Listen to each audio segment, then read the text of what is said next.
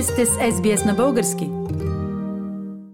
Уважаеми слушатели, както вече знаем, на 2 октомври 2022 година неделя в България се проведоха предсрочни парламентарни избори за 48-мо Народно събрание.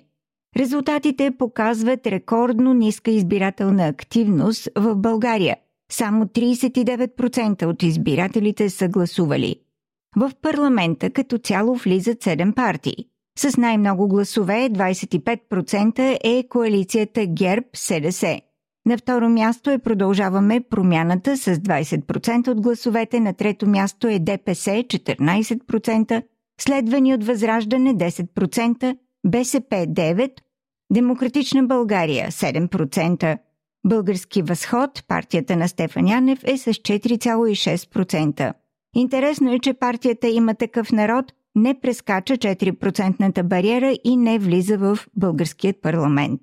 Българите, живеещи в чужбина, обаче са дали своите гласове с други преференции, а именно най-много гласове от българите в чужбина получава ДПС 31%, което се дължи главно на гласовете от Турция.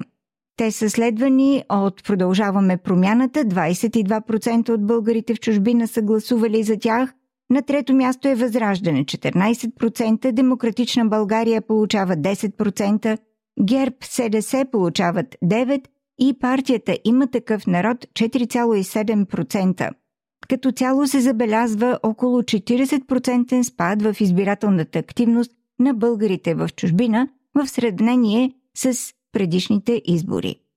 Нека сега разгледаме и резултатите от гласуването в Австралия, където избирателната активност също имаше спад с около 40%. В Австралия общо са гласували 388 души в 5 секции – Камбера, Бризбън, Сидни, Мелбърн и Пърт. От тях 48% са дали гласа си за Продължаваме промяната и демократична България, докато 30% от българите в Австралия са подкрепили възраждане. На трето място е ГЕРБ с 8% от гласовете на живеещите в Австралия българи. Интересна е информацията за гласуването на българите в Нова Зеландия, където имаше две избирателни секции – в Окланд и в Крайстчърч. Общо в Нова Зеландия са гласували 120 българи. 57 от гласувалите са подкрепили Продължаваме промяната и Демократична България, докато 20 души са гласували за Възраждане. Сега ви предлагам един кратък репортаж от изборния ден в Мелбърн на 2 октомври 2022 година.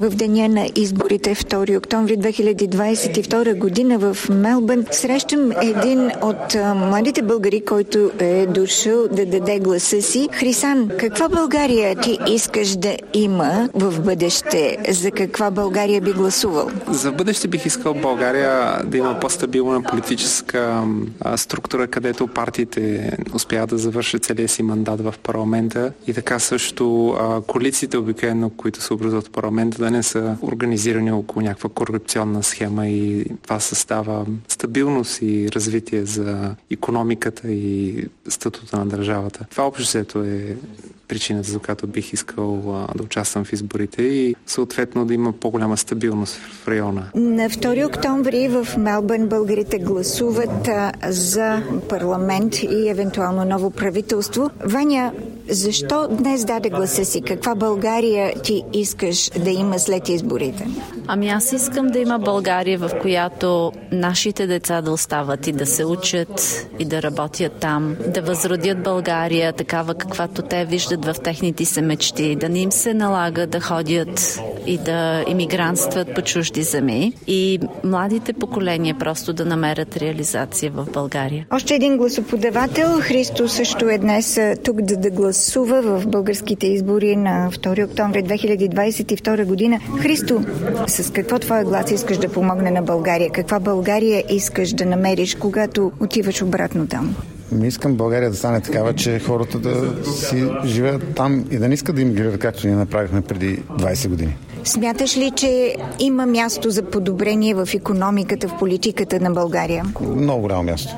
И мисля, че България е най-добре да излезе от Европа и да си продължи по своя път. Не е там мястото. Член на изборната секция тук в Мелбърн е Манчо Манев. В неговата функция като член на изборната секция и на комисията в тази секция влиза също така и задължението да бъде официален представител на Министерството на външните работи на България, което е интересно да разберем какво точно означава това, Манчо. Това означава, че аз съм лицето, което е да получи бюлетините и изборните документи от България и аз съм отговорен за съхранението им до изборния ден, а, като ги предавам на председателя на секцията. Получи ли се в Мелбърн достатъчно голям брой бюлетини? Има ли достатъчно до момента? Да, имаме предостатъчно, особено на фона на по-низката избирателна активност тази година. Имахме запас от над 100%, така че бяхме готови дори за някакъв спайк в гласовата активност. Интересно какво ще стане с бюлетините след днешния ден, след деня на гласуването. Как стигат те до България от Мелбърн, например, до България? Има специална процедура, която е описана от,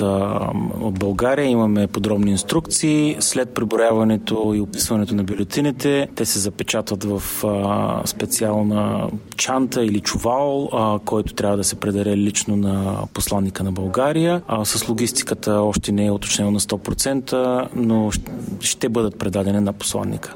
И оттам евентуално стигат до България, така ли? Оттам, да. Оттам всичко се консолидира и пристига в България. Председател на комисията тук в Мелбърн е Йордан Петров. Йордан ще ни даде малко повече информация в почти края на избирателния ден, някъде почти в 7 часа вечерта. Как вървят нещата, колко души до сега се явиха да гласуват. Интересно е да сравним също избирателната активност с тази при предишни гласувания. Йордан, какво би казал по тези въпроси? Изборният ден до момента протича нормално, без нарушения. А, забелязва се малко по-ниска избирателна активност, сравнено с изминали години, където сме имали а, в сравнение с миналогодишните избори над 130 гласоподаватели. До момента имаме, може да се каже, около 30% по-ниска избирателна активност, но очакваме в оставащото време евентуално да имаме все още закъснели гласоподаватели, които ще дойдат и ще се отзоват на а,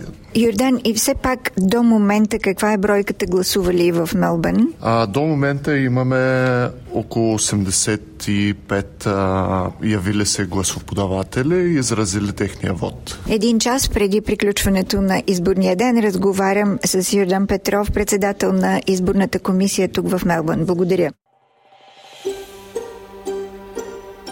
Искате да чуете още истории от нас? Слушайте в Apple Podcast, Google Podcast, Spotify или където и да е.